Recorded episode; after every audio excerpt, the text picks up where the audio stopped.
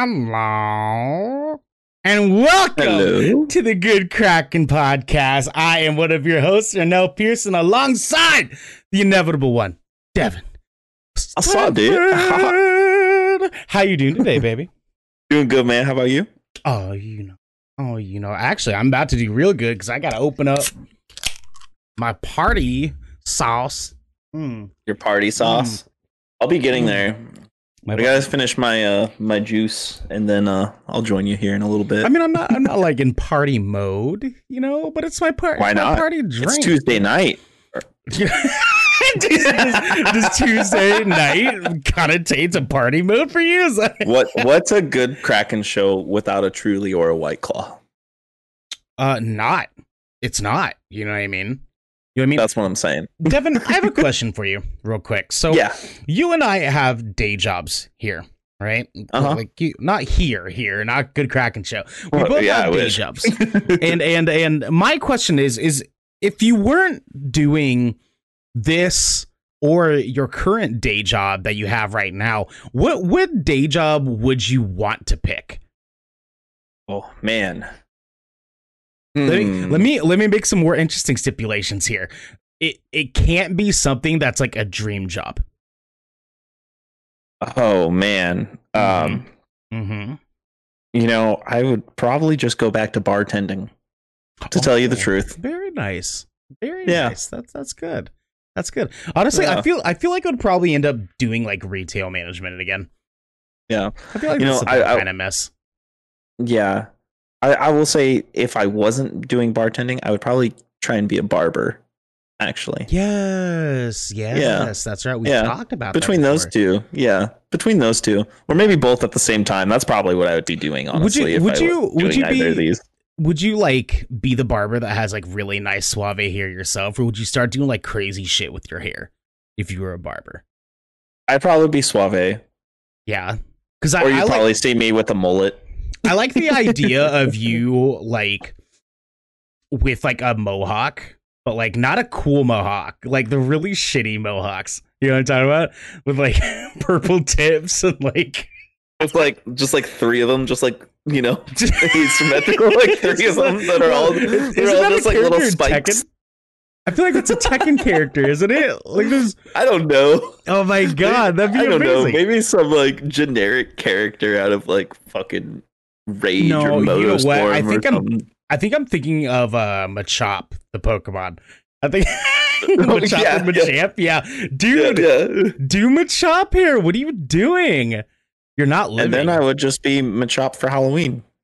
oh my god. See, we're on to something here. We're on to something Yeah. here. Now we have to get you in a Pikachu costume for Halloween, and I refuse to have it any other way. Unless if it if it's like one of those inflatable like blow up ones that has like the fan that constantly goes, you know, so it's like that instead of like the little like uh pajama one, you know, that everybody wears. Yeah. Like if it's one of those inflatable ones that just makes me like an obnoxiously large Pikachu, then yes. you know, like have you seen those T Rex ones? Yeah, dude, that's what I'm yeah, talking yeah, about. Like, like we that. one of those- like. You can kind of see your face, like in Pi- Pikachu's like little chest cavity thing Yeah, that's here yeah. in the open. Hood Ramsey in the chat says, uh, "I can see Devin as a professional mover. Uh, he freaking carries the whole team. That's true, man. You're just carrying us all over Apex the other night. It's great, dude, and I can't wait to get carried." By you again, probably tonight after we're done with the show.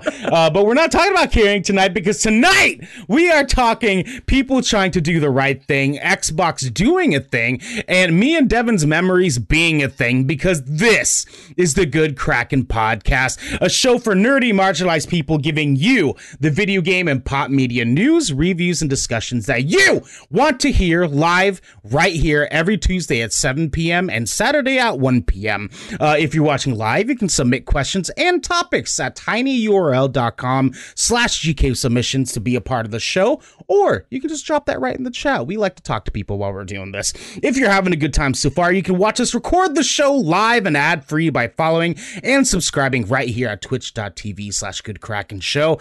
Uh, if you have Amazon Prime, you also have Twitch Prime, and we would love for you to give that to us to help us keep pushing content out for all of you listening or watching at home. But If you've emptied your pockets for the latest and greatest in entertainment, that is totally fine. You can catch our episodes on your podcast service of choice at 8 a.m.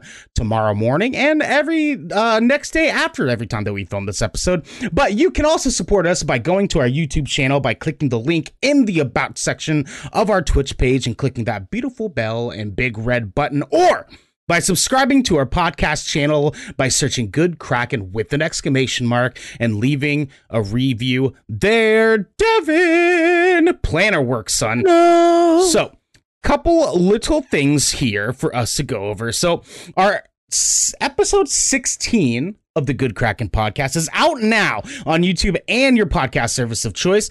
Uh, we had Twitch.tv's Highlash on to talk about Pokemon, uh, all of our bad decisions with Four Loco, and understanding the AAPI perception. Uh, it was a real good show. It was a real good show. Yeah, it was super fun. Highlash was great. Uh, she even at, went out of her, her way to ask us questions. That was the first time that Mhm. we've had that happen. Um, super awesome. Super awesome. Yeah. It was a lot of fun. Next announcement is we have our reunion show for the subtle sound of AAPI Hey, and that's going to be on May 29th, Saturday at 1 p.m. Pacific Standard Time. We have the entire gang back for this show. It's going to be me, uh, Ubisoft's uh, Holly, GameSpot's Mike, and G4's Rose, um, all back again to discuss us being shamelessly Asian and uh, how we've been healing since the unfortunate tragedy that took place on March 16th in Atlanta, Georgia. Um, the last episode that we did, which is actually technically the very first episode of Good Kraken that was ever done, was amazing. I'm super stoked to have them back to talk about all of this stuff over again. It's gonna be a good time. Devin's gonna be there too, sort of being our um our man in the chair, um, as one one uh uh what's his name in Spider-Man? Oh, uh, What's his name? What's his Larb. Yes. Larb. Yes. Yeah. As as as he would call it, the man in the chair. I love you, Larb. I larb you. I larb you. That's going to be us uh, during that show. It's going to be a good time. These guys are awesome. They had such wonderful topics for us to to talk about last time, and uh, and we really got in- into the deep uh, that episode. And I'm stoked to do it again. So, um, Devin, did you watch the internet explode over the past couple of days because of the IGN incident? Absolutely. How could you not? You know, it's it was everywhere. Yes, It's it was everywhere. all over the damn place, all over Mm-hmm. the damn place, and uh, we are going to be talking about that first and foremost. Now, here's the deal: uh, for all of our listeners at home and everything, we have um a lot here for that, that I'm going to be reading. I'm going to try to zoom through it as quickly as you possibly can. Some things are going to be condensed, some things are not. Uh, but we want to kind of get a chance to, to go over all the details because we feel like our listeners and viewers at home right now need to kind of know all the nitty gritty of what happened uh, in order for us to actually properly discuss it. So, um, try getting this going here.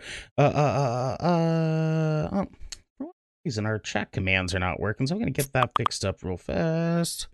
I was uh-uh. just about to message you Oh, that. I know that's okay. That's okay. You don't have to. Welcome to live it's shows, my friend. I know. Again, look, we, Yeah. we we we say this all the time, but we never mentioned that the show was good, guys. Right? You know what I mean? you know what I mean? We never said I that mean, the show was good. Like we like to us pretend that enjoying our each other's company. Uh, you know, you know, and that's and that's all anyone could possibly ask for. Um, let's try one more time. Sick. There we go. We are good, guys. All right. So, uh, I probably should have tested that before we started. Anyways, this is IGN takes down article and tweet sharing Palestinian aid groups. This comes from Zack Zwiezen from Kotaku. Um, again, it's going to be a little bit buck your seatbelts, y'all. Uh, following the most recent event of violent military strikes by the Israel Defense Forces that have leveled entire buildings in Gaza and left over 180 Palestinians dead, uh, IGN posted an article leaking to a variety of Palestinian charities and even gave a Palestinian flag in its masthead. Sometime earlier today, all of that content, along with a tweet promoting the post, was removed with no indication as to why or if it will be republished at a later date. Shortly after the IGN post went live yesterday, IGN Israel shared a statement on social media accounts owned by IGN Israel stating that it condemned the US IGN article and tweet supporting Palestinian charities. At this time, it's unknown if IGN's parent company, Ziff Davis, demanded this content to be removed or if the content was removed for another reason. As of writing this, the post and tweet remain deleted. Uh, another outlet that showed support for Palestine and its people was Game Informer. However, its article promoting charities was also removed today. As with IGN, there has been no public indication as to why this post was removed or if it will return. If it, as Israeli attacks against Palestinian civilians continue, many in the gaming community have begun to speak up against the violence. While what is happening is not new, this reaction from big outlets like IGN and GameSpot was seen as a big deal by many who'd been begging for more news and media coverage. IGN, the biggest game news site in the world, was one of the first major outlets to publish a story directly supporting the people of Palestine and various charities that are trying to help the victims of Israel's ongoing military attacks. So that happened. IGN posted um the post and it was awesome. People were stoked about IGN coming out doing something that a lot of different websites and companies were not doing. And uh and it has been a talking point for a lot of us in the game industry to really go over the details of this and uh IGN people were super proud of for for for making this move. So the first thing is uh after that post had happened, uh IGN has since issued a statement saying the original post was quote not in line with our intent of trying to show support for all people impacted by tragic events and that by highlighting only one one population the post mistakenly left the impression that we were politically aligned with one side. Uh, so i'm going to read this real quick so that people can kind of get a idea of like what this fuckery was about. so um, it said in full across IGN, our hearts are heavy as we follow the events in Israel, Palestine, and across the region. Our first thought is always for the broader IGN community, our employees, readers, and partners, and our hopes for their safety and well being. We have a track record of supporting humanitarian efforts and charities across the globe. In the instance of our recent post regarding how to help civilians in the Israel Palestinian conflict, our philanthropic instincts to help those in need was not in line with our intent of trying to su- show support for all people impacted by tragic events. By highlighting only one population, the post mistakenly left the impression that we were politically aligned with one side. That was not our intention. We sincerely regret the error. I uh, we do continue to use our platforms and resources to aid those civilian lives impacted across the entire area. As part of this effort, we have made a donation of $25,000 to Save the Children, an organization that works to support children everywhere and provides emergency aid in natural disasters, war, and other conflicts. Thank you for your support and for always engaging with us. Our community is a huge part of what makes IGN special. We will continue to follow global events and look for ways to lend our support in productive, helpful ways. I'm going to stop us just real quick. How does that hit you, Devin? That to me just says so. From what I've heard, is that the editors originally posted, like the actual IGN editors, people that we hear from and see in a lot of podcast shows, is that the original post was from them.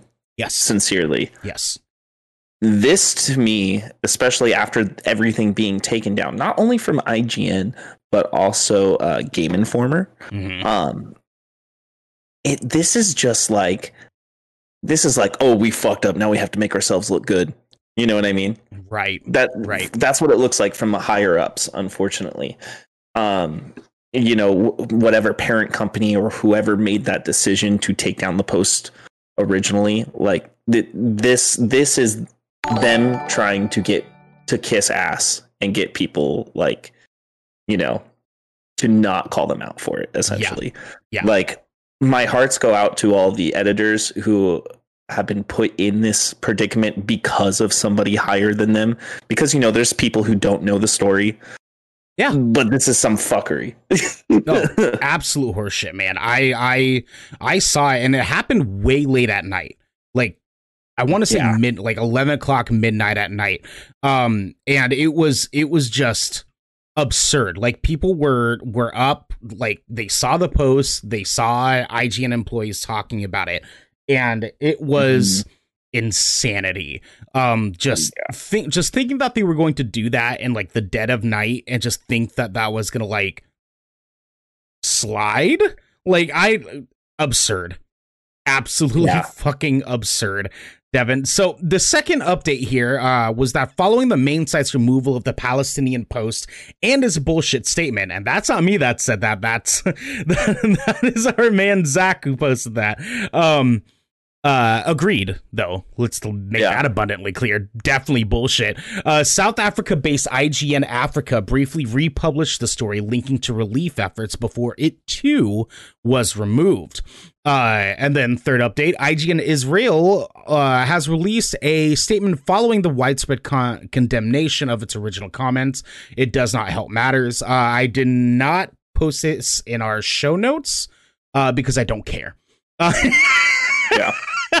Fuck that. Um, yeah. Uh, and then finally, the fourth update uh, employees of IGN have since released a statement letter directed to the management of J2 Global, Ziff Davis, and the corporate leadership of IGN. So I'm going to read some subsects up from, from that open letter that they had re- written and signed on together. There was a lot of IGN employees that signed on to this. I'm going to read a few mm-hmm. segments that I thought were important to kind of summarize, and then I'm going to post the um the actual link to it in the chat and in the show uh, description after we posted everything so that people can read it and whatnot. So it reads like this uh, We, the undersigned employees of IGN, are appalled by the recent management decision to subvert our editorial autonomy and remove our post directing aid to the Palestinian civilians. Cert- currently, excuse me, suffering a humanitarian crisis in Gaza, the West Bank, and Jerusalem. In our original post, we offered our readers ways to support charities that helped injured and sick children, supply educational resources and food assistance to victims, and provide emergency medical relief for those wounded or displaced by the conflict. We feel these efforts should not be controversial. All humans deserve access to these basic rights, and it is important for those with means to offer aid in times of humanitarian crisis. We, the undersigned, are calling for an all hands meeting that includes IGN upper management and anyone at J2 Global or Ziff Davis who had a hand in the decision by the end of the week, in which we would like full transparency about the reasoning and process behind the post's removal. We ask that the management body responsible responsible for the decision accept that responsibility publicly. We ask that management recognize IGN's editorial authority and autonomy with regards to what it publishes, regardless of whether what work is news, reviews, features, guides, video content, or promotion of initiatives our staff feels are important, such as issue awareness or charitable support. While we want to make sure all voices on our team, IGN management included, feel able to weigh in on what we say as a site and how we say it, we are adamant that corporate leadership does not get the final word in editorial decisions. Finally, we ask that management work with our staff to republish the piece. We are open to doing this through a process that incorporates management feedback and concerns about how its content is perceived, but we firmly believe that we must be allowed to advocate for humanitarian causes freely across all our channels. How does that hit, Devin? Um, 100 fucking percent. Woo! Woo! Yeah. I'm saying, yeah, dude, I am yeah. saying, um, incredible, incredible. And I'm, yeah. I'm like super stoked that they did that. You know, one thing that's been amazing, and there's a lot of um, lot of uh, criticism, uh, people who criticize IGN for this, but they're one of the biggest gaming outlets in the industry, yeah. in the world, for that matter. Their their reach is unfathomable. They're everywhere, right? Mm-hmm. Mm-hmm. They have been behind humanitarian issues constantly, and there's so many people who try to go off and criticize them for it and say they're a bad outlet because it's not gaming related. Well, I'm telling you right now, a lot of these people out there who do get hurt, who are affected by these things, are probably gamers too. So, like, and the whole thing is about connecting with your community and supporting your community. Like, the fact that people are even so against this in the first place is just appalling. You know what I mean? Mm. And I could go on and on about this and just really just rant because I have so many things I think about this, but it is just good to see these people trying to do good with what reach they have, you know, and also stand up to someone who is trying to silence them, you know? Yeah, absolutely. And I mean, like, that's, that's the, that's essentially where I sit to sort of echo what you say. Like this is this is ridiculous. It's it's just yeah. for lack of better words on it honestly, like I can't I can't even like fathom right now the the appropriate verbiage to say because it probably wouldn't be appropriate in this sort of sense that like the these people these workers at IGN these wonderful wonderful people who did who went out of their way to do something that was wonderful were shut down in silence and got their legs kicked out from underneath them for doing the right thing for doing the right thing they they had their their autonomy as journalists taken away from them and that sucks on so many different levels so many different fucking levels. It sucks. It sucks so bad. And good on them for doing this letter. And it's it's long. It's a long read. I I urge all of you to go and read it, please. Um mm-hmm. uh Hulk Brogan in the chat, uh J2 Global has an inclusivity blog about how great their company is. Oh Jesus Christ. Jesus Christ. it's it's just it's just absurd, dude. It's absurd that they even had to do this. They shouldn't have to do they shouldn't have had to write an open letter. Anyways, hindsight, right? Okay. So like it's for me, it's just like having having a company that sole purpose is is for journalism. It's journalism. They give news, they have discussions, they put out articles for people to read to get the the feedback from a company that mm-hmm. they trust. How are people supposed to trust this company when the upper management at any moment's notice could just take something down that they don't like? It's insanity. It's insanity. And it's absolute bullshit. I, I cannot believe that this even fucking happened. I really cannot believe it. I, I I'm just appalled by it. Um, but again, to end it on sort of a brighter note, the, the staff at IGN were so wonderful for making this move, making the demands that they need that needed to be met, that they felt need to be met, and putting this all out there because I know that there's a lot of people that were throwing them heat when it wasn't their fault. And I feel like mm-hmm. that was one of the first things that need that needed to be like discussed first and foremost. This was not the employees of IGN. This was not the employees of IGN. They did not decide to take down the article. And I know there were a bunch of people that threw fucking huge fit and gave them a hard time about it. It was not the damn fault. It wasn't their fucking fault. And there's a whole list of wonderful IGN employees that are signed at the bottom of that article, at the bottom of that open letter, that are saying, hey, this is not what we stand for. And the beauty of this is shit like this happens, and that's how unions start. Mm. Yep, and that's in the gaming industry that we need that more so than ever. I'm pretty sure IGN has a union though. I'm pretty sure they do. I, I, I if they do, sure, but they need a journalism like yeah. press union that needs to yep. happen. That needs to happen. Yeah, yeah. I'd have to do some more research, but I want to say there is something there. All the journalists should leave IGN and then start their own publication. You know how many times that's happened? it, it has happened. My my thing is like I under I understand that that mo- notion. I do.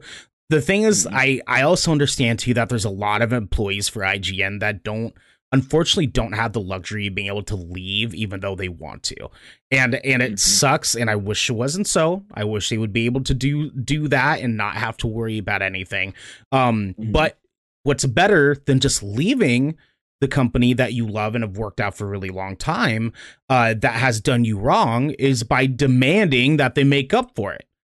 Because mm-hmm. I mean, there is a chance. There's a chance that IGN has they have some time here to make this better.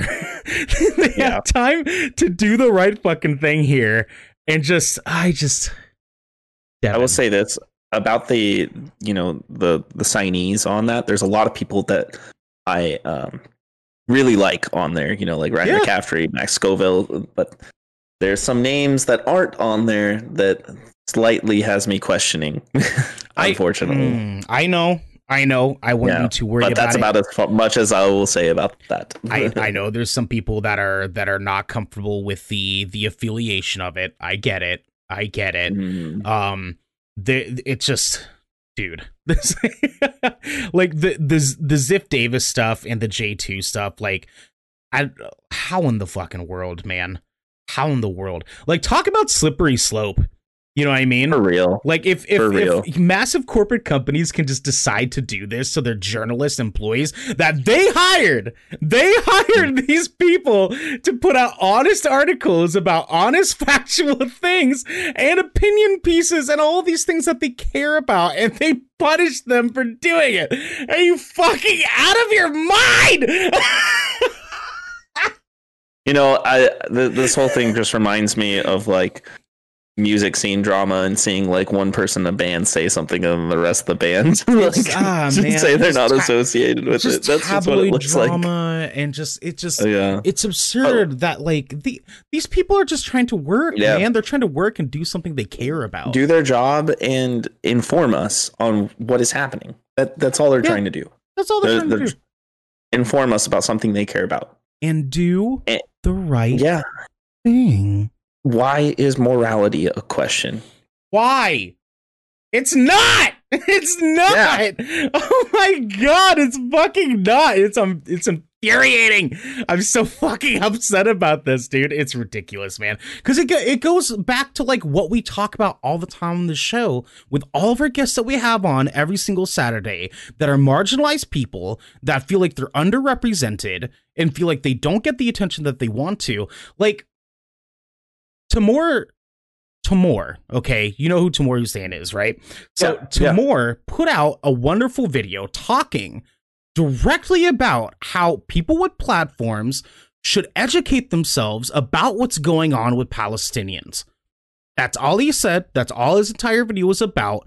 Just do some studying, do some education on this because it's important shit. And the reason he had to do that is because he felt that a lot of the time Palestinians don't get the love and care that they should be getting from bigger platforms.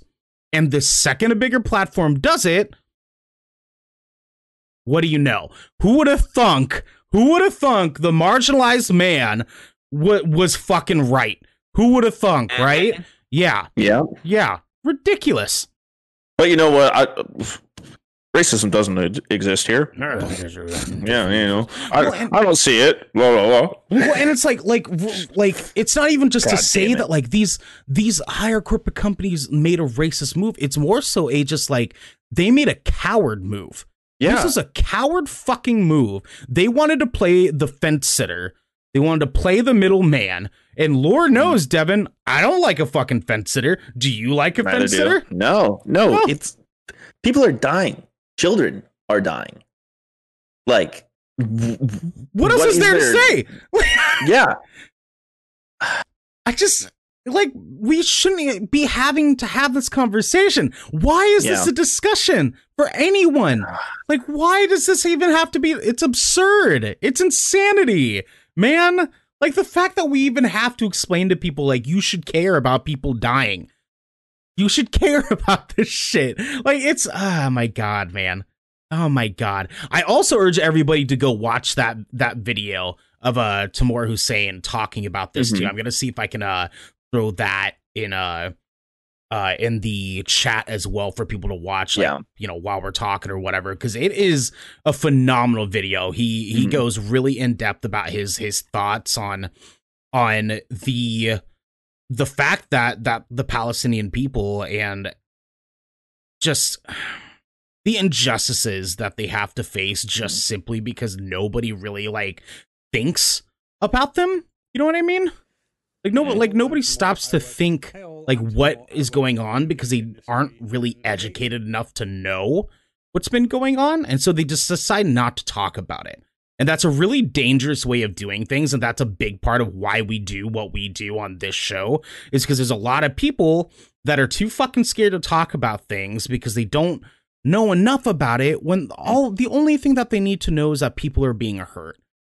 People are being fucking hurt. There we go. Put that in the chat there. That's in there. All y'all, you Yeah. can watch that if you want to. I'm gonna make sure I put that in the show notes as well. Um, anyways, Devin, do you have any final thoughts on this subject? Um, my final thoughts is if you don't know anything about what's going on right now, look into it, read it, di- digest it, understand what's going on, and you know, either share share what you learn about it with you know friends and family of yours, or find a way to you know just just share what's going on because people need to know. That that's pretty much it. Share what's going on. Find a way to help if you can. Um, Yeah. that's that's about all I can say about that. I, I want to end it by saying uh the employees of IGN bravo Yes. bravo Yes. thank you guys for for for making a wholeheartedly genuinely thoughtful fucking Mhm. post to get attention spotlight on something that is really really really matters in this fucking world right now it really matters so good on Mhm. you guys seriously good on you guys um Yeah. Let's kind of move into a little bit brighter of a subject here because we are also a nerd show devin Mhm. can you take on this second story for me Yo, so we had a trailer drop the other day. yes And, we uh. So we're we're gonna see a new GI Joe movie, and it is going to be called Snake Eyes GI Joe Origins, which Mhm. I'm actually pretty stoked about. This comes straight from Rick Stevenson over at Screen Rant. This is a condensed one. We are playing the trailer right underneath us right now. Mhm. But anyways, the article goes like this. G.I. Joe is coming back to the big screen in 2021 with the release of Snake Eyes G.I. Joe Origins, a prequel film for the eponymous black clad ninja. After a relatively poor receptions to G.I. Joe The Rise of Cobra and G.I. Joe Retaliation, the reboot has a chance to properly revitalize the live action arm of the franchise. And unfortunately for fans, it won't be too long before Snake Eyes releases in theaters. I, did I say unfortunately? I meant fortunately. Um, though G.I. Joe has existed as a major name in the toy world since the 1960s, the modern era of Joe began in 1982 when the G.I. Joe, a real American hero line, eff- effectively relaunched the brand. The new toys were accompanied by a successful Marvel Comics series and a famous cartoon of the same name. MCU, maybe? Hmm. I'm um, which began airing in 1983. A real American hero shifted the franchise to a less realistic, more character-oriented model, introducing major elements like the civil co- co- the evil Cobra organization and the Joe's sci-fi weapons and vehicles. Since then, G.I. Joe has gradually dropped off in the mainstream pop culture. The franchise has continued in various forms over the years, but it's failed to find the kind of widespread modern appeal that Transformers has had. The Snake Eyes movie is G.I. Joe's latest effort to reintroduce itself, rebooting the film series with one of the most popular G.I. Joe characters leading the way. Yo, yo I'm kind of stoked on this. That tr- that trailer looks fire. Like um you know, it's it's the action looks at least when they're sword fighting, it looks somewhat realistic. I don't know about the jumping between the cars, but at least a lot of the sword fighting when you see them indoors and stuff. yeah Um, yeah yeah yeah it's But it's GI Joe, so I hope it gets ridiculous. You know what I mean? right, right. I feel Yeah. it, dude. This, you're right. This trailer looks sick. Yeah. It looks super sick. I want to point out, uh, Tyler and the in the chat. Uh, I want to see a GI Joe Fast Furious and Transformers mashup now, all caps.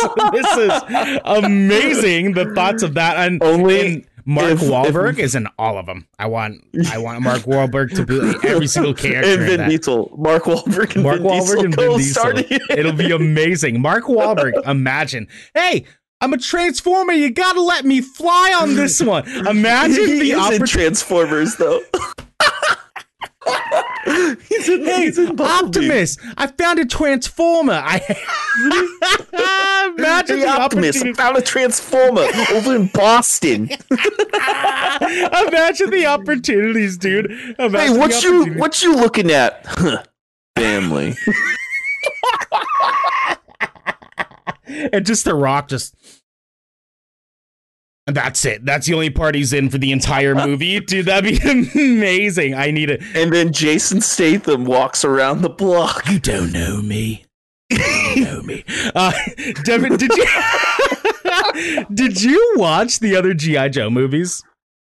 Oh my god, I it's been a while. Honestly, I I'll tell you the truth. They were not memorable.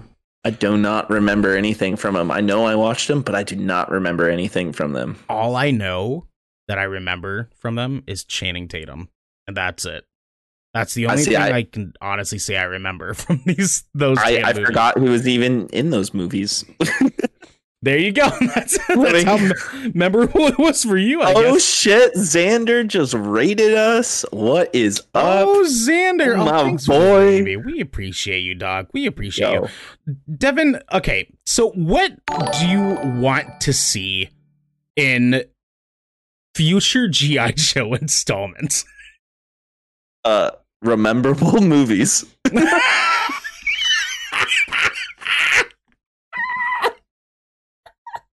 To say? I've never been Good that big of a G.I. content. Joe. Yo, what up, metalhead? oh my god, we want good But you know, content.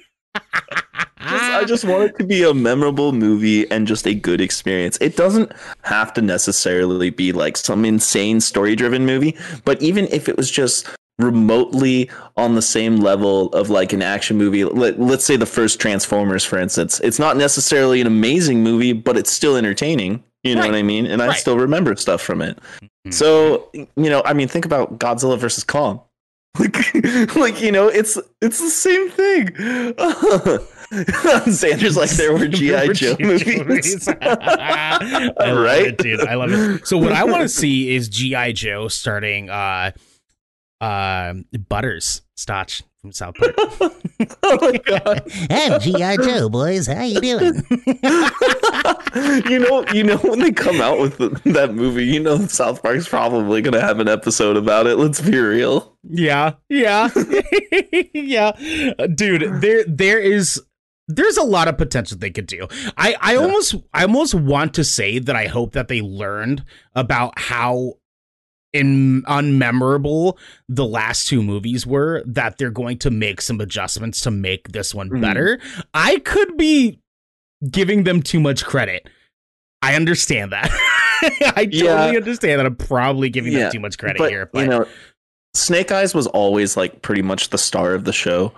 Uh, If I think that's the one thing I can say, that was like the coolest part of those movies, right? yeah, So the fact they know that too. They know Snake Eyes is the most popular character, so no no wonder they're gonna, you know, make a movie to focus on him. And the trailer Mhm. does look tight. I love martial arts. I love sword fighting. I love action. I love car chases. I love sword fights in the rain and them jumping off of two cars and meeting in the ten feet in the air. I don't know. sword fights in the rain one of the best fucking movie moments ever? I know. ever. if they don't slow mo that shit, I'll be mad. If they slow mo that shit too much, like it's Wonder Woman 1984, I'll be mad.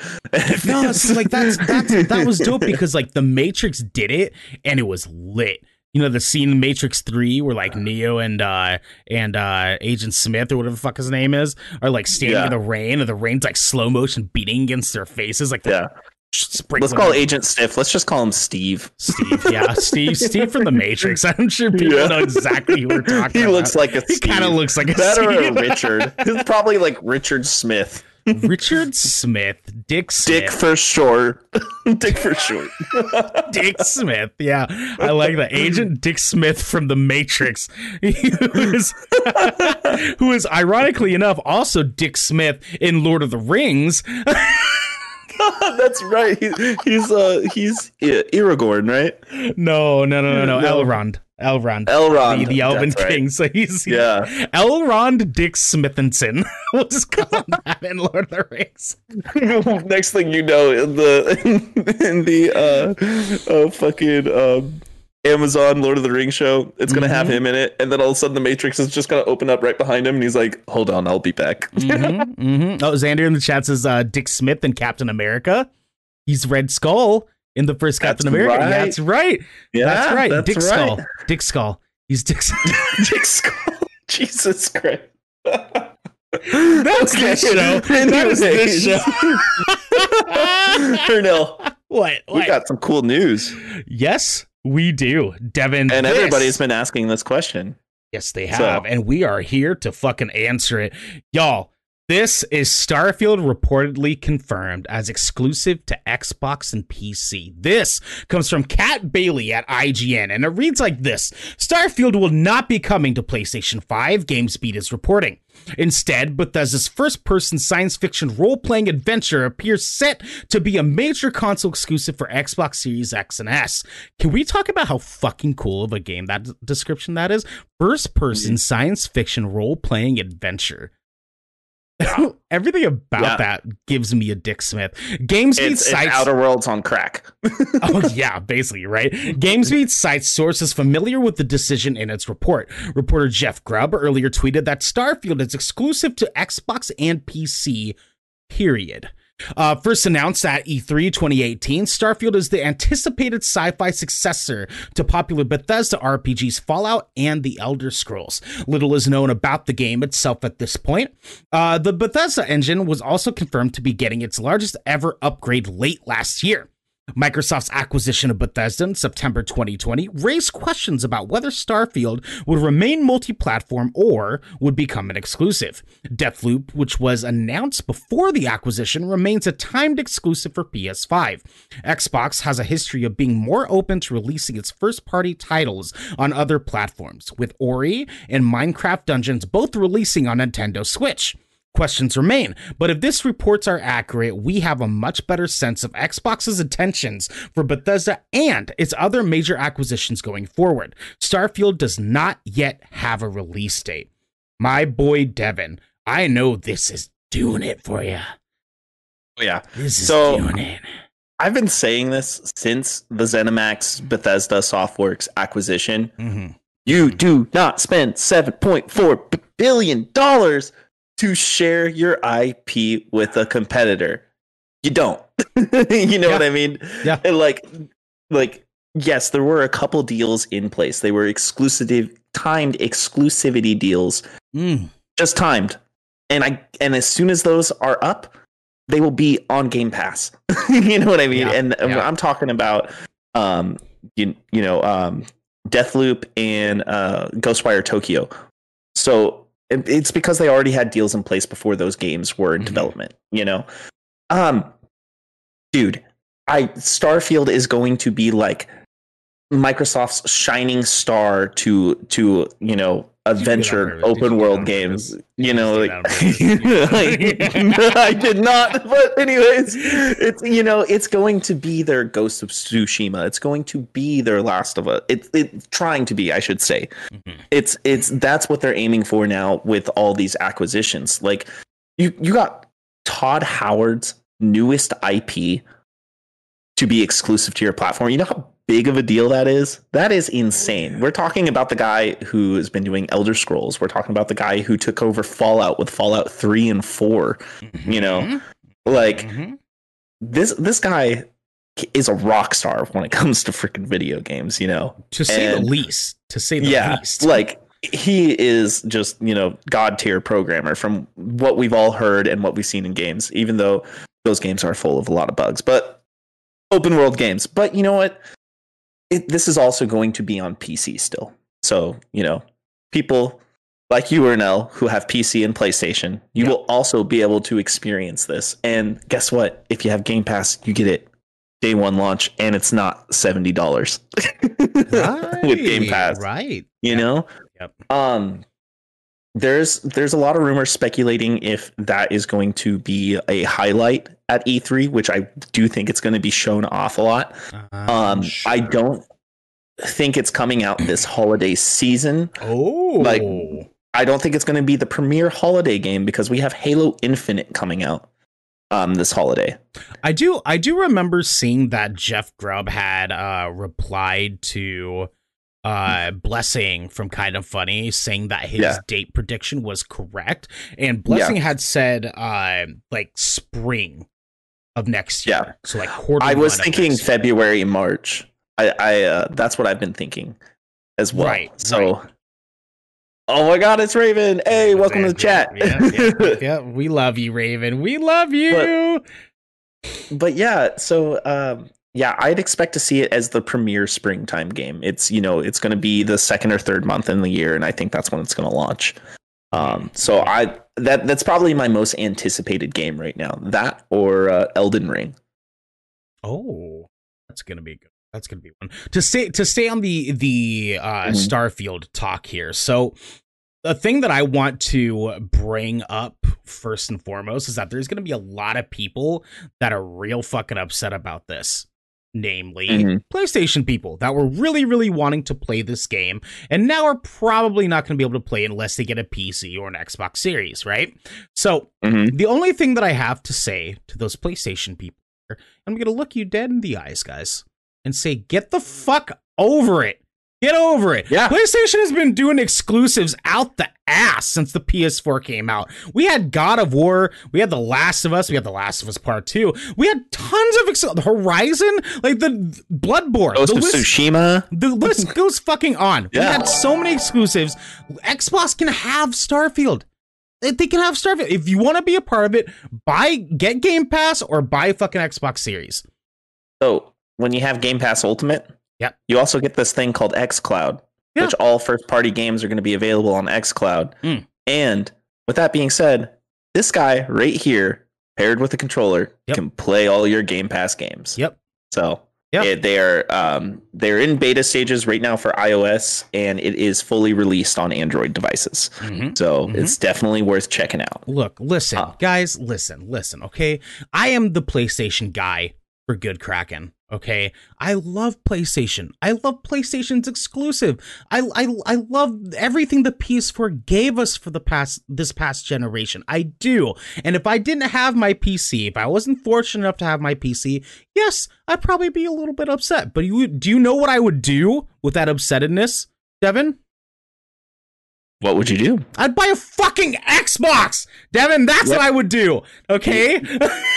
so for there's a reason why Microsoft came out with an affordable economy class next gen console called the Xbox Series S. It's for Okay. people who have PCs or Mhm. PlayStations or Switches as their Mhm. primary console, and it is a next gen console for three hundred dollars. No, it does not do 4K, but it does 1440p, which is god damn near twice as better as a freaking 1080p. And if you're going to be playing on a monitor, you'll be set because you can do 1440p up to 120 hertz. Like, come on, that that box is made for people who are unsure about Xbox but still want to try those games. You know what I mean? Yeah. Yeah. So- exactly. Starfield is going to be a fucking good game, Devin. And I'm the Oh, look, yeah. we're we're both just assuming it's going to be good because as as that article said, um, none of us know anything about this fucking game yet. None of us know oh. anything about this fucking game yet. Besides, that's going to be on the new Bethesda engine, and that's it. Yep. That's the only thing Yep. we fucking know. And honestly, I trust them. I trust Yep, them. me too. They, I, I trust them a lot. They make some of my favorite games. Yeah. Like Western RPGs are like some of my favorite games I've ever played. I have sunk thousands of hours into all of their games they've come out with over the last few, you know, decade plus. you know what I'm saying? Devin, I actually It's- want to ask you a quiz question too. So, Yeah. here's the deal, right? So my, I have a, I have a homie. I've actually have a couple homies that that sort of insinuated mm. like motion notion toward this is that they their concern is that Bethesda to them is not a console seller. It's not a console selling company. What do you have so- to say about that? So Microsoft's main focus isn't selling you consoles. Thank Microsoft's you. main focus is getting you to be a subscriber to Game Pass. Yes. That is what they're looking for. They that's why they put all of their games on PC. That's why they come out with xCloud and that's why it's all integrated. So it doesn't matter if it's a console seller or not.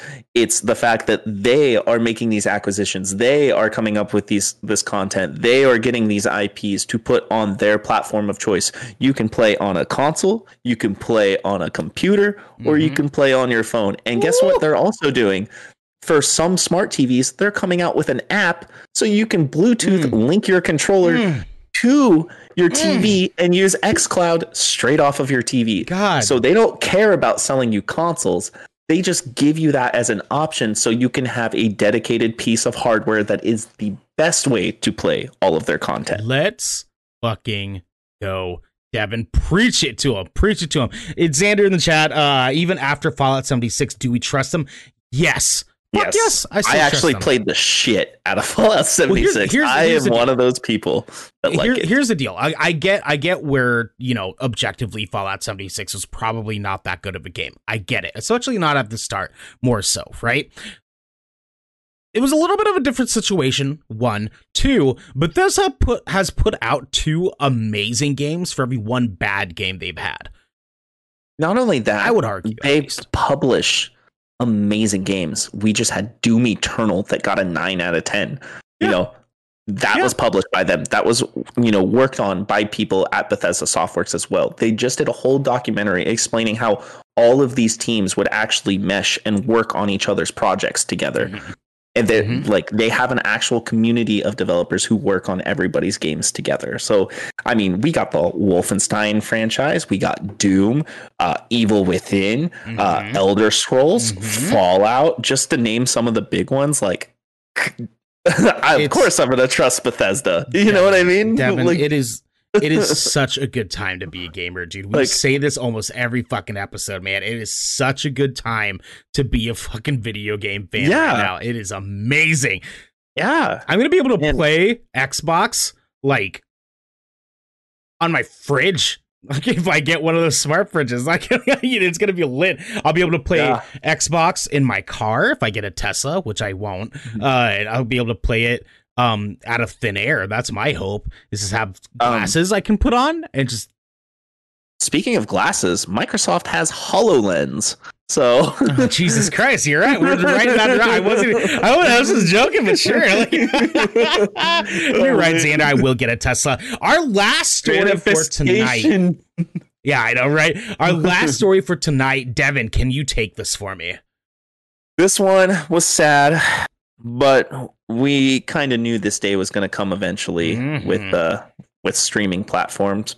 But Dune movie will debut in theaters exclusively as HBO Max decision is reversed. This comes from Jeff Sneider over at Collider.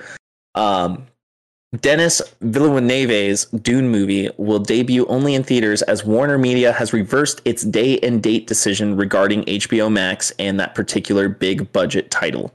Deadline reports that the sci fi movie will premiere at the Venice Film Festival in September ahead of the exclusive theatrical release on October 1st. Warner Brothers had already reached a deal with Regal Cinemas to restore the 45 day theatrical window in 2022 before titles begin streaming on HBO Max. Dune will now fall under that arrangement and will likely be Warner Brothers' only 2021 movie to do so, with late 2021 award contenders like Will Smith's King Richard and Clint Eastwood's Cry Macho still expected to premiere simultaneously in theaters and on HBO Max. The report comes the same day that AT&T has struck a deal to spin off its Warner Media assets to Discovery, which prompted a report that Warner Media's Jason Kilar is already negotiating his exit after a year in the top job. It was Kilar who delivered AT&T's decision that all of Warner's 2021 titles would debut on HBO Max, and though the strategy has proved effective, it also infuriated the creative community. Mm. So, it makes sense. I'm not going to lie. You know, people are getting vaccinated. It, the, the movie literally comes out Christmas, right at the end of the year. By that time, the trajectory is we're supposed to be around 70% vaccination. Things are opening up. I'm not surprised. Um, the the selfish part of me is upset that I don't get to watch it in my living room day and date. Yeah, You know, yeah. because you know we you know, we get nice TVs and sound systems so we can have that theatrical experience at home. And of course, it's just better to be at home. But like, I get it. I just wish I could pay twenty to thirty dollars to watch this movie in my house. of course, of course, yeah. Yeah. The, the thing that bums me out about this most isn't necessarily because it's Dune. Like I would probably end up going and seeing Dune in theaters anyways. I was a big fan of the Mhm. books. I love the books. Um awesome story. It's going to look amazing. I have faith that they're going to make it look absolutely extravagant. It's going to be sick. Um my dealio here is that this is very telling because this is not the only movie that's done this now. There's a Yeah. couple other movies that were lined up to be on streaming services that are now going to be hitting theaters instead. And it bums Black me out Widow? because was it? Yeah. Wasn't Black Widow one of them? Black Widow's still going to be coming to Disney Plus Premiere. Oh, that's Uh, right. yeah, Okay. yeah, it still is. But um, the thing that bums me out most is that I was kind of hoping that one of the things that we would get out of this pandemic situation is that movies would potentially just start releasing on streaming platforms day and date. Mm-hmm. And I was hoping that was going to consistently be a thing going forward for a lot of major releases because I was kind of hoping that this pandemic would give us some sort of a crazy life change. And I don't know if like that's just me thinking way over the moon about things like this, but I would have thought that was awesome. I was kind of hoping that we would have that.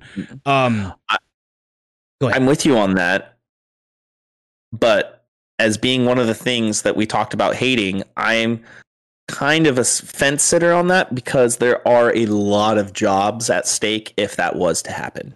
You know, correct, correct. we have a yes. lot of you know movie theater employees you know uh, just faculty members of of those company not only like the corporate people of that company and granted we you know corporate capitalism that sucks anyways um Right, right, right, but right, uh you know it, also like we got to think about the people at the bottom who make these movies you know? We got to think about the the mic the boom stand holders the cameramen you know the writers you know? Like Mhm. writer assistants and stuff like that. Like the pay would probably go down for some of those people or some of those positions get eliminated to you know smaller skeleton crews we might see smaller budgets for movies you know yeah. um Yeah. so Again, it- wish, do, do i like thinking, being at know? home yeah do i like being at home yes it's awesome maybe instead of it just making it day and date to to stream at home just for the cost of the subscription maybe add a ticket value for like a 48 hour stream or something like that you know Something just like like renting a movie you know i i could see that happening before any of these big name movies premiere day and date unless it's like a netflix original or a hulu original or something Of like course, that of course, you know of course. But Yeah. as far as like theatrically released titles, and, Yeah. and you know what, like I. I guess it's just wishful thinking, more so on my part of like what Yeah. could have been. Uh, granted, on the other hand of that, though, I Mhm. don't want to lose movie theaters. Like I love Neither movie I. theater experiences. Like I watched a majority of the Avengers movie, the MCU Mm-hmm. movies in theaters. Loved every single experience that I had with those. There, there was so many good memories that I have in movie Mm-hmm. theaters and movie theater experiences that are going to go with me to the grave, and I don't want to lose that just because of the pandemic thing. But Mm-hmm. also, I know uh, there's a lot of different benefits that come to getting movies day and date that are bigger titles for Mm. people that are not, you know, that are disabled that can't go to movie theaters and have the same comfortable Mhm. experience as other people, and they want to be able to have day one conversations like a lot of us did when Avengers Endgame came out. You know, there's there's tons of different stuff that we that could benefit from having something like that. So I definitely like your idea as far as like having like a 48 hour stream experience or something like that uh, that could sort of like act as like the the middle ground of that. Um it's it's I want I I kind of I just want to find like a happy place in between. Look, guys in the chat, hi Lash, hi, we love you. Everyone in the chat, please understand that I'm not saying I want I wanted movie theaters to be replaced by the digital age. And by no means do I want that. What I want is for everyone to be happy because I fucking love all of you. And I want all of us to be happy and all of us to have fun and all of us to be extravagant and love entertainment and love nerdy things and love just being complete fucking dweebs about movie theaters and video games and, and Avengers and it just, just all the memories that we've had, fucking had when it comes to these. I want all of it to have it. I want all of us to have it. I want everyone in the world to fucking have it. But I also want, you know, to be able to sit on my couch and eat shitty pop home popcorn and burgers and drink alcohol if I want and just which I can, I guess you can say. I want to I want to curl into a blanket on my couch, you know what I mean? yeah. No, I, I hear you 100%. And like, so I want to ask you a question real quick, Yes. just on the subject of theaters and how when everybody is vaccinated, we should all go support theaters for these moments. What are your twoest most hype moments you can think of off the top of your head from movie theater goings? So- what two movies? Uh, first, the very first thing is is exactly what they're saying in the chat here. Uh, Avengers Assemble moment, the portals moment of Avengers Yeah. Endgame is absolutely my number one most hype ass fucking moment I've ever had watching watching a movie ever, ever, Yeah. ever. Yeah. That is always going to be number one for me. Always. Uh, number two was uh um Lord of the Rings, Return to the King. Uh, Yeah. the the little scene where Aragorn talking to his people, and today is not that day. You know what I mean? And he turns he around at the very end, and he's like, he's like. Yeah.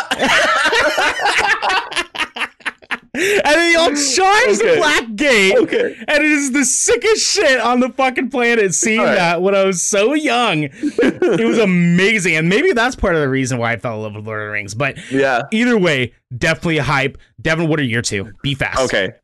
I, I'm gonna be with you on that endgame moment, Avengers Assemble, hype moment. I saw that movie four times in theaters. Always hype. I've Um, watched it like 25 times since. Yeah, it Honestly, at least, like I at bought least it on Blu-ray nonstop.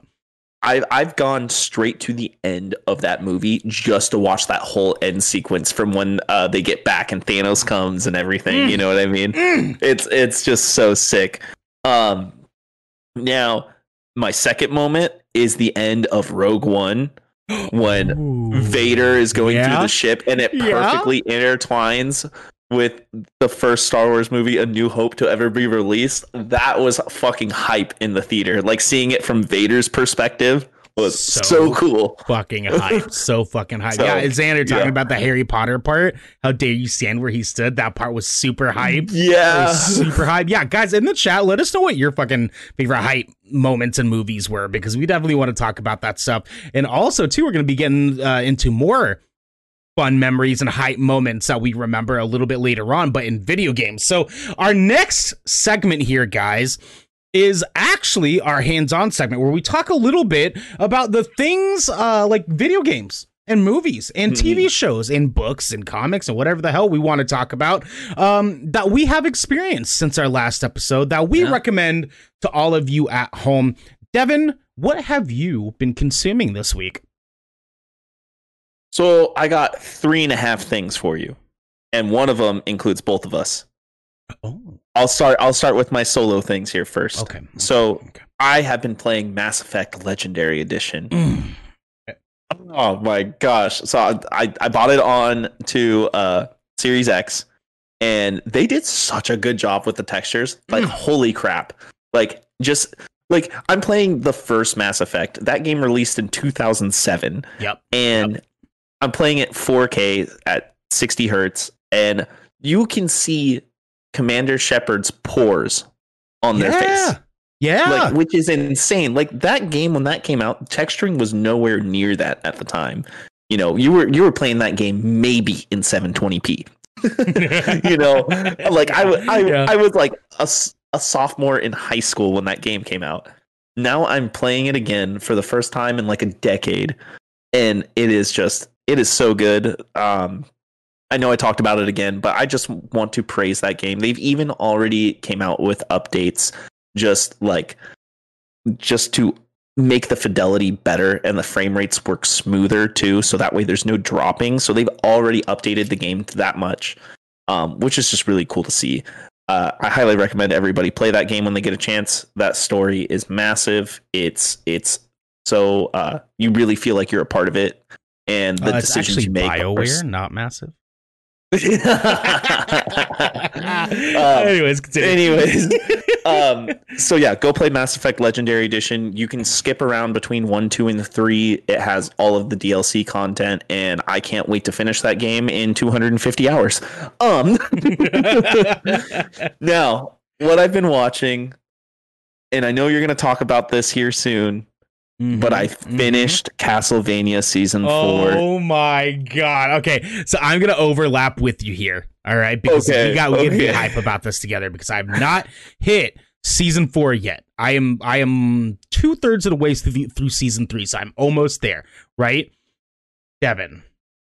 Devin. yeah I cannot believe I slept on this fucking show. How dare I? How dare I sleep on this? Devin, how is season four? It was fucking amazing. And yeah, I don't know what else to tell you because it just came out and I literally binged it in two days. Oh my Just like- god! It is so good. The the animation is just so good. Um the game I I'm, I mean it's all based on the games and you it pulls a lot of lore from the games and it, the story just it folds so well together and the characters are really good Mhm. and the action is just insane. like it's Yeah. so grotesquely gory, but so fun at the same time. You know. Yeah. Um, and there's Yeah. definitely things where you know you'll be looking, you know, watching, and you're like, oh my god, don't tell me they're gonna do. Oh, they did it to the dog. No. Don't don't say don't say too much. Don't say too much. Don't say. I'm just much. saying it has those moments, man, where you're just like, oh, they better not do, and they do it. They Game of Thrones yeah, you, No, it's it's true. they do they do do something. Yeah. like that, and that's actually a part that I was going to say is is actually like. I- I'll get to you in a second. I'll get to you in a second. Is there any, is there anything else Yeah. that you've consumed this week, or those, Um, those your two? Yeah, well, I I had three and a half. I am Oh, that's right. That's playing playing Resident Evil Eight. Right. Mm. I've not finished it yet because my partner Sierra, who's in the chat right now, was gone on vacation, and we're playing that game together. Um, I can't wait to play that some more. Um, and you know what? Freaking my last one, and this goes for both of us. Apex, dude. Let's Apex. fucking go. And that All is right. perfect segue into mine because I was going to talk about Apex Yeah. this week. You're on the dime, Yeah. Devin. Yeah. It's six. So I cannot believe how much we've fallen in love with Apex. Yeah, I spent all this time telling you that I only played like two hours of Apex Legends when it first came out. When it first, Yeah. like day one, I downloaded the game, I played it, and I sucked ass at it, and I never picked it up again until our boy Kai, Island Style, um, came in and and just sold us on playing it again. You know what I mean? It was just, just fucking play it. Just play it. Yes, Xander in the chat. We are playing arenas. We've been playing like every other night for Yeah. like three hours. It's sick, dude. It's so sick. and we're playing tonight again. yeah, we're gonna be playing tonight. I promise you're gonna be playing tonight. Yeah. It is it is amazing. So here's the deal. I'm in a weird special case where I did not think I was going to fall in love with with this in any capacity. In any capacity. Absolutely, Xander. Absolutely. He Yeah. asked if we needed Yeah. third. Yeah, yeah, yeah. yeah. we we will hit you up. Um, I did really did not think that we were. I was gonna fall in love with this game. I really didn't think. And arenas is so good. It did it. It did it to me. I haven't been able to stop thinking about it. It's um, it's so much fun. Like we've we've had so much time with friends the past few weeks, this past month that we've been streaming at Apex every Thursday and playing on off nights and everything like that. That like. I, I haven't felt like this since picking up Rainbow Six Siege. Devin, just this Yeah. obsessed with the game, like a competitive game. I oh, I love it. I love it. I love it, dude. Now, here's the deal, guys. I finally started watching Castlevania. So I'm talking about two things tonight that I have unfortunately slept on for far too long. Castlevania is the anime Game of Thrones that I've been fucking wanting for so long. Because Mhm. after season one, it turns into Game of Thrones, and it is wild. It is so fucking wild. Yeah. The animation, superb. The art style, Yeah. superb. The voice acting, amazing. The soundtrack, mind blowing. Oh, The, the the mixes that they've done with Bloody Tears, the classic Castlevania theme song. Are you fucking kidding me? The soundtrack Mm-hmm. Yeah. for this damn show is outstanding. I cannot believe it. And the writing, the way that they turned the game's lore and story into a full series that is completely watchable episode to Mhm. episode. I find myself not wanting to stop a majority of the time. Like I'll get four episodes deep and be like, "Fuck, I gotta stop and go to bed." Like it's like, Yeah. it's it's so good, and it's nice too because each episode's only like thirty minutes long. Yeah. It's only half an hour long, like if even that. I think they're like 25 minutes actually. Like each Mhm. episode's super short and they give you everything that you need to get in the episode and they get you the fuck out or into the next episode. And they always have such a good way of hooking you into the next thing that's going to happen in the next episode. Amazing. Dude, I cannot fucking believe how good this show is, man. I'm so thankful for you for pushing me to go watch this after I kicked your ass about Invincible. Good mm-hmm. trade off, baby. Good Yeah. fucking trade off, man. I, I have another one for you as soon as you're done with Castlevania. Ooh, okay. It's called Blood of Zeus. Oh, is it another anime? Yeah. Is another anime? It's or- it's another Netflix original, and since you like Oh. Castlevania, I'm pretty sure you're gonna like Blood of Zeus. Mm, you know, you know, it's, it is, is it like my, my- mythological thing? Is it like Yeah, it's Yeah? all Greek Oh. mythology. you know, I like my mythological Yeah, stuff. it-. You know, I it's like got to do with Zeus himself Ooh, ooh, and Hades and the Titans. mm. Yeah, I am It's Dick dope. Smith right now, my dude. I am Dick, Dick Smith, Smith. right now. It's lit. Devin, we're gonna move into our third and final headlining segment of the show today. Devin, tonight, because we talked about lots of wonderful movie memories, tonight we are talking about oh my god, Dick Smith. You're just Dick Smith all the time now. Someone make a command, please. I know we're gonna do. I'm gonna make a Dick Smith command now. It's gonna be great. Tonight, our headlining segment is that we are actually talking about our biggest and favorite video game memories. This includes hype moments. This includes personal memories. This includes how we've gotten into, you know, video games, different different video game franchises that we fall in love with. Devin, I want us to do three each. We're gonna start with you, come back to me, and just go back and forth that way until we've each done three. Devin, what is your third best video game memory? I'm gonna go with my very first one to memory. Do you remember those jam-packed demo discs we used to get for the PS1 and PS2 back in the day? Yeah. You remember those? Mhm. I remember this one time they put Final Fantasy VIII on a jam-packed disc, Mm. and I popped it into the PlayStation, and you could. It was a demo curated version of the very first mission you go on as a seed operative, where you go to an island to go to power up a dish at the top of a hill, and it's all it's all just you know turn-based battling. You get to try out a few of the summons. They are called guardians in that game. But the Mm. main thing I want to say okay, is going from N64 to PS1 and the Final Fantasy VIII intro cutscene that they included at the beginning of the demo every time you clicked on it. And I would watch that over and over and over as a kid and just get so hyped on Final Fantasy. So, as a memory for me, that was like the biggest thing because, like, seeing the animation and the cutscene, I just thought it was so cool. And it just had this epic music while it had Squall, Leonhart, and Seifer fighting each other and showing how they got the scars on their face. right, dude. Yeah, Oh and that my was so hype. And that is what pulled me into Final Fantasy. Oh, is that was it. That. Yeah. Oh. Dude, I had to be like seven years old. When that game came out, yeah, 1998. I was seven years old when that happened.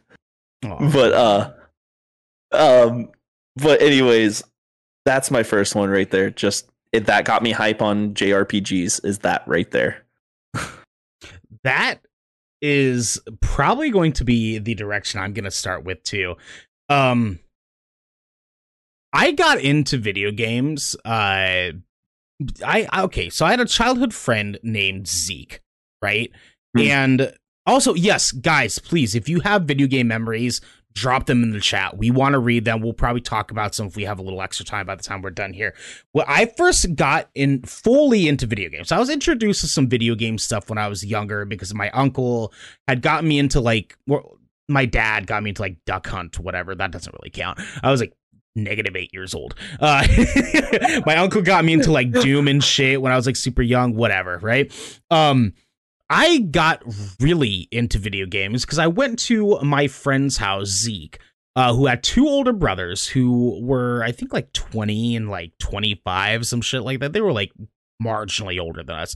And, uh, not marginally, they were pretty much older than us. Um, and when I came over, I noticed that his second or his his next oldest brother, um, Bubba, was playing a game that looked sick. It looked awesome. And I'm just standing behind the couch watching him play this, enthralled by this game that I was experiencing before my eyes, right? And I go, Bubba, what what game is this? What are you playing? And he goes, It's called Final Fantasy VII. And he goes, This is Mhm. the final boss fight. And he goes on to explain to me the like this entire backstory about some guy who hated this fucking guy and and they're having this fight because he killed this guy's family and just all this shit and i was like oh my god this sounds amazing and that was the beginning of me falling in love with Final Fantasy VII and every Final Fantasy since then. And Mhm. my whole line of, of just becoming addicted to video games started with Cloud fucking Strife jumping off that train because Bubba let me borrow disc one of Final Fantasy, and I purposely went out of my way to go home and run my ass home and play this fucking game. Let's go, Final Fantasy. Yeah, yeah. go. I, I like that you and I had very similar startups in in our love for for RG, R, RPGs. You know, like I mean, I've pretty much damn near bought in every Final Fantasy game that's come out since then, besides Final Fantasy 11. I play 14 right now. Um, 15, I played the shit out of 15. Ooh, 15 was fucking ooh, great. I cried 15. at the end of 15. Oh my you know what I mean? I loved it. I loved it. yeah and uh you know it, it's just cool that we have that similar um i'll go into another one and uh this is what made me really love first person shooters Okay. this is what got me into being competitive while also just playing with friends is back in high school we did that fabled thing that everybody talks about that doesn't really happen anymore halo 3 lan parties boy you know our boy so lock and load oh, okay. Yeah. yeah, yeah. him and i would do those together and we'd get like 12 to 16 people together and we'd Oh have like God. six to eight TVs set up. Some people would be bring their own monitors and play on their own separate TVs, and some people, you know, like on the bigger TVs, we'd put like two to four people on them. You know, it Yeah. was so much fun. God, we would stay up all night playing the playing Halo Three forever, and like I. I don't think anything will replace that memory, and I will always cherish that as as a memory for myself when it comes to gaming. Just one Oh, of the oh, yeah. coolest moments. It's just like like yeah, playing online with your friends is fun, but man, being a kid and being able to experience that, you know, endless pizzas and two liters of Mountain Dew, dude, like just the most typical ass Yeah. LAN party shit, like Yeah. bags of Doritos everywhere, you know, just pranks being pulled. Those were the best. And uh shout out to our boy So Lock and Load for those. He comes around chat every now and then, so Yes, hopefully he yes, hears he us. does. Awesome. Thank you. Thank He you would so host. Yeah, he would host quite a bit of those. My So- my first uh LAN party was World of Warcraft. Actually. Oh, interesting. Yeah, okay. yeah, yeah, Okay. That was that was uh I had a um fuck the alliance first off. Uh, let's start there. Uh, Someone got stomped one night. I love it. Fuck the alliance. Let's go. That was my first LAN party. So I um and then I I did um uh There's did, some hordes in this house. there are some hordes in this house. Let's go. Um I, I had I had some LAN party experience with uh with Halo for sure. Um Uh-huh. I actually my my second one, funny enough, was actually also a Halo story, but mine is actually my introduction to Halo, which Hmm. started with Halo One. And Oh, I, yeah. I I experienced Halo One at my friend Nick's house, uh, who's actually also the kid who got me into Magic the Gathering, uh, Pokemon cards. Like he got me into a majority of the uh, all the nerdy shit that I'm into today. Basically, that Yeah. isn't just video games. Uh, so bless your heart, Nick. I love you. Uh, and he had What's me up? come over, play play Halo for the first time, and we got into multiplayer mode with his Uh-huh. older brother and his older brother's friend. And we're playing the map that has the big open field and the Oh yeah, uh, Blood up. Gulch. Yeah, Blood Gulch. Yeah, yeah, Yeah. yeah. So we're playing that map. I'm walking through the map, ha- not having any fucking clue what I'm doing. Okay, and I remember clear as yesterday that I'm walking down this hill, and I walk up this hill, and I don't know right. My friend's brother yell "Yeehaw!" and he jumps over this hill in a warthog and smashes on top of me. And I never played Halo until I got older and just bought it on PC myself. That I was so fucking pissed. I was like, what the fuck is this game? I don't even know what I'm doing. That's the whole point of Halo, though, is to troll your friends. it's actually not even called Halo. It's called Troll Your Friends. That's what it is. yeah, right.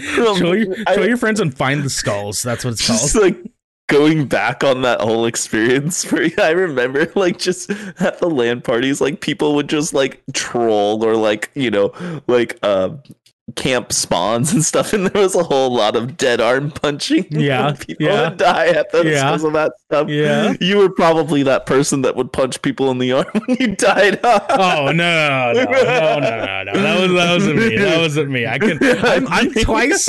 I'm twice the normal man size, so I can't be going around like punching people in the arm without feeling bad. So hey, when we were children, that's not the truth. okay, well for you. I was never a tiny kid. Fuck you, man.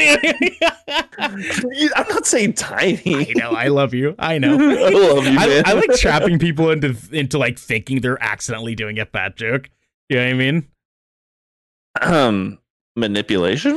I'm kidding. Uh, I am not going back to prison. Devin, what is your? well, I mean, you do have face tattoos, so. oh, fair enough. Yeah, yeah, yeah. You're right. You're right. You're right. Devin, what is your number one most memorable video game moment? okay. This Brought is to you by Truly. And uh, White Claw Surge. Get your eight percent seltzers. Yeah, Truly and White Claws. Devin, most hype moment in video games. Okay.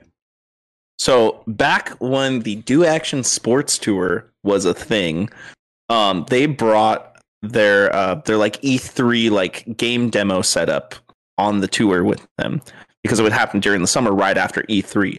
So um, God, this had to be like 2008, I think. Um, now, uh, so they had this game called MotorStorm. I did not have a PS3 yet. I spent a good like probably two hours in inside this uh this game trailer, like testing out all the new games and you know PS3 and you know doing game demos, which who knows what that's going to be like going forward after you know everything we've dealt with.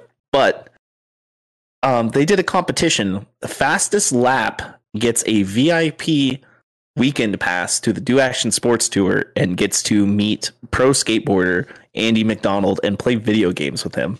And you fucking won it. Yeah. You I fucking won the it. fucking thing, Bro! and it was so.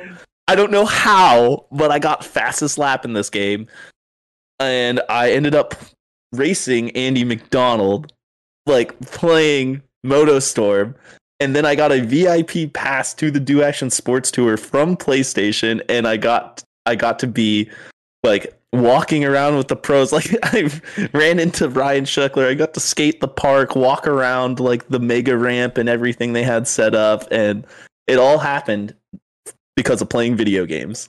And I forgot to dig out my pass, but I do have a pass, and we will post it on our Twitter later, just Yes. for proof. It, this this dude. is like it's it's a golden little heirloom of mine. Just great fond memories of the one one of the times that video games were, did something really cool for me because at the time I was actually um, a competitive skater on the local level, so that was like the biggest thing where like I had two worlds of mine in high school collide, and I got to have some of the coolest experiences as a teenager. You know, That so yeah, is way hype.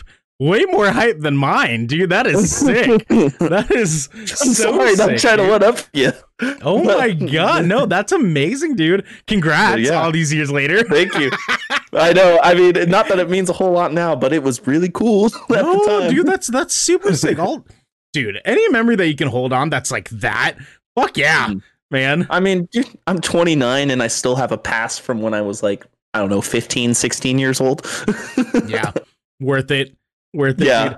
So my number one, uh, biggest video game memory here is one nowhere near as hype as yours is. Mine, I actually want to talk about being extremely sad. So my number one favorite video game memory. Um, and I do have an honorable mentions here that I want to talk about to you that are both Mm. kind of very similar. Um, is the end of the first season of the Walking Dead video game, the Telltale series. Walking Dead. Yeah, 'Cause the that's a very- good one. I played this game nonstop all the time on public transit when I was on my way to work, and I played it on my phone.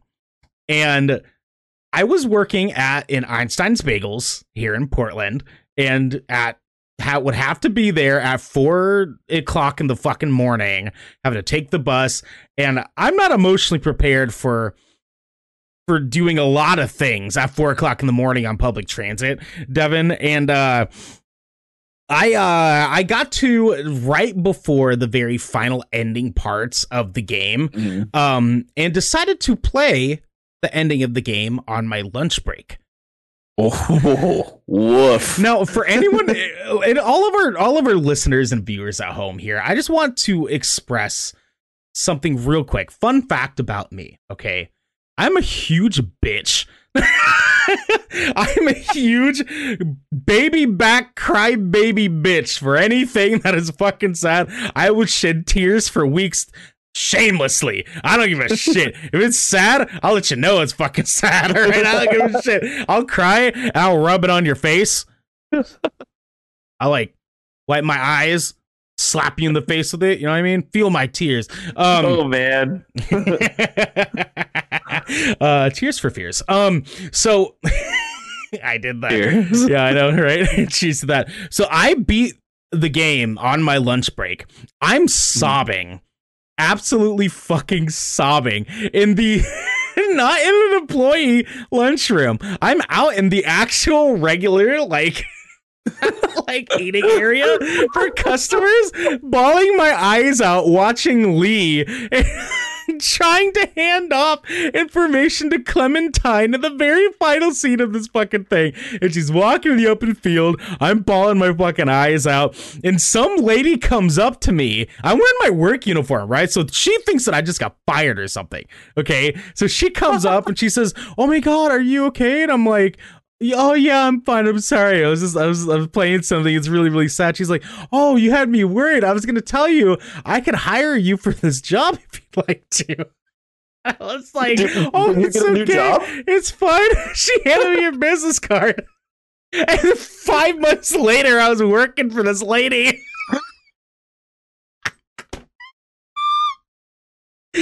Oh my God. was so sweet. She really was so fucking sweet.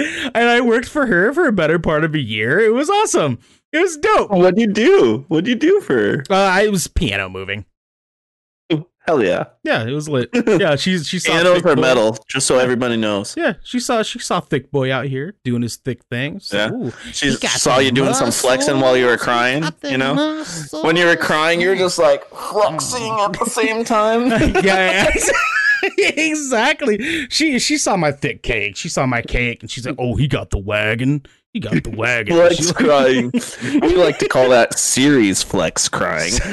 Flex crying. I'm about it, dude. That is my main one. My honorable mention that I want to mention Yeah. is is really just my experience playing The Last of Us One for the first time uh, after Joel. Can I say something? Yes, I was gonna bring up the same exact thing. Devin, you and, And- I are killing it tonight. You know what I mean? Like, Yeah, yeah. oh wait, are you talking about part two or, or part one? Part one Okay, yeah, the very beginning of that game. fucked me up so bad, Yeah, so bad. like I, I remember playing that game. So I got my PS4, I started it, had the entire opening thing, was enthralled by this game. And then that scene happens, and I was a mess for the rest of the night because I was just like, I can't believe that they just showed us that. And then the rest of the fucking game is like that. Yeah. something terrible fucking happens, and then black screen. And you're just left and it just sit says The Last of Us. and It you was to just sit oh. there and feel every ounce of weight that you just had Yeah. were forced to experience. I hated it and Oh loved my it so much. so they're they're they're doing a remaster too, and like yeah, well, yeah. Well, remake. Yeah. Remake. Remake. remake. Yeah, they're doing a remake because they already did the remaster, so Mhm. they're doing a remake of the remaster. Um,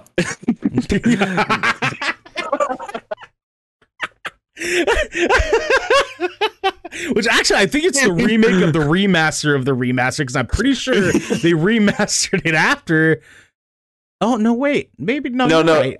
Remake of the remaster. Yeah. remaster. Yeah, yeah, yeah. Yeah. I was thinking. I was thinking like Skyrim. Anyways, I actually really hope that that remaster comes out on PC as well.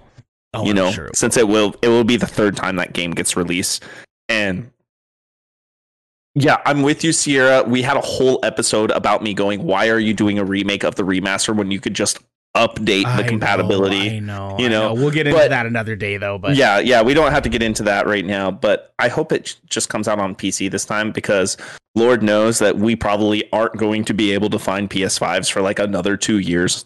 I'm, I'm being negative, but really, of course, of course. But, I, I get it. I get it. you know, I I want to really experience that game again. And I'm gonna I'm not gonna lie, I turned on the PS3 version of it because I have the old school 80 gig PS3 right behind me. Mhm. It doesn't hold up that good. It I'm not gonna lie. It doesn't. It Now, doesn't. It's the- clunky. the rema- the remaster that they did for for PS4 is actually surprisingly good.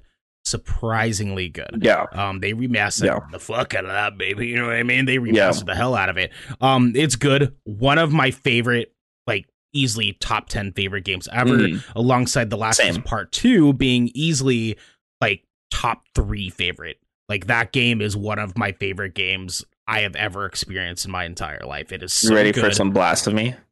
You some haven't blasphemy? played it yet. You haven't played it I have yet. not played part two yet. Correct. And the day will come that you will, and you will Mm-hmm. be disappointed in yourself, just as I was with Castlevania for waiting so long to do it because it was amazing.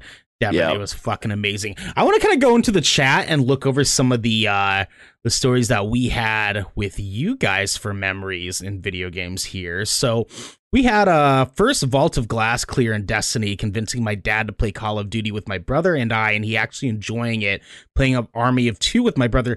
Dude, I played Army of Two th- so Yeah. much with my brother too. Same, def-. Yeah, that was a brother as fuck game, dude. Yeah, I it was. Yeah, can we uh, just sibling bonding during that video game? Oh, dude, me and my Yeah. brother would play Army of Two, uh, Baldur's Gate, like Mhm. wrestling games, football games. Like we, like we, Yeah. we played video games Dude. so fucking much together.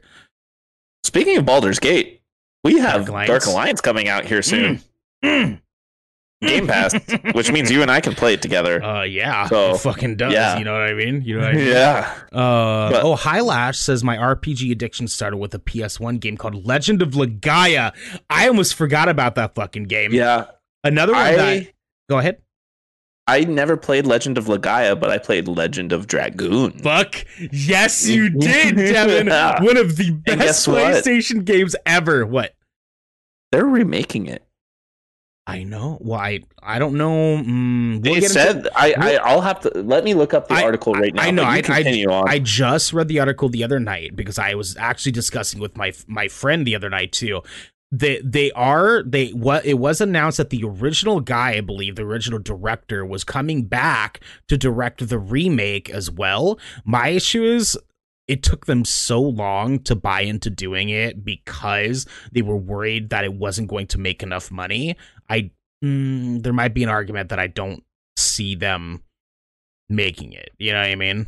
You know what I mean? So they're doing it over at Bluepoint Games, which did the remake for Dark Souls and also did the remakes for Halo 1 and 2.